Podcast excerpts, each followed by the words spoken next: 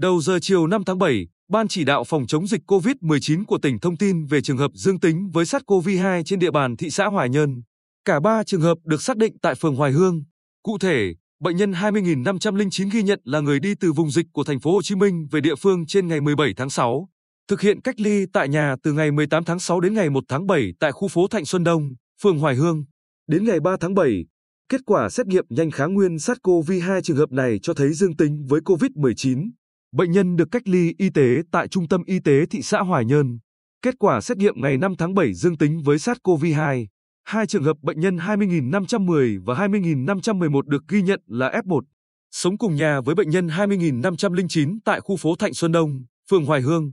Ngày 3 tháng 7, kết quả xét nghiệm nhanh kháng nguyên SARS-CoV-2 dương tính. Hai bệnh nhân này được cách ly tại Trung tâm Y tế thị xã Hoài Nhơn.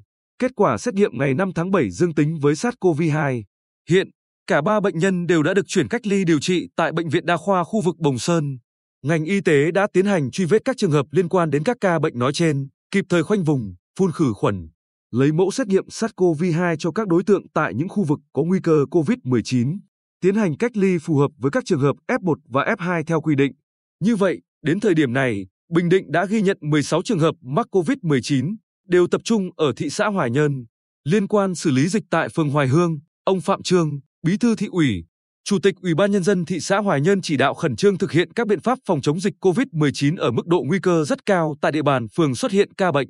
Ủy ban nhân dân phường Hoài Hương khẩn trương khoanh vùng có ca dương tính với COVID-19 theo mô hình 3 lớp để kiểm soát chặt chẽ nguồn lây của mức độ nguy cơ rất cao theo chỉ thị 16. Theo nguyên tắc gia đình cách ly với gia đình, khu phố cách ly với khu phố, phường cách ly với phường, phân xưởng, nhà máy sản xuất phải đảm bảo khoảng cách an toàn, đeo khẩu trang, thực hiện khử trùng, diệt khuẩn theo quy định, yêu cầu tất cả người dân phường Hoài Hương ở nhà, chỉ ra ngoài trong trường hợp thực sự cần thiết như mua lương thực, thực phẩm, thuốc men. Chính quyền và ngành y tế sẽ tăng cường chỉ đạo ra soát từng hộ dân, từng người có giao dịch, quan hệ tiếp xúc gần với ba trường hợp dương tính với COVID-19 nói trên, nắm chắc danh sách từng hộ, từng trường hợp có nguy cơ cao ở từng khu phố, theo phương châm truy vết thần tốc, lấy mẫu thần tốc, cách ly thần tốc. Thông tin được biết, đến thời điểm này, ngành y tế và chính quyền địa phương đang triển khai khẩn trương test nhanh các trường hợp có liên quan đến 3 ca mắc mới.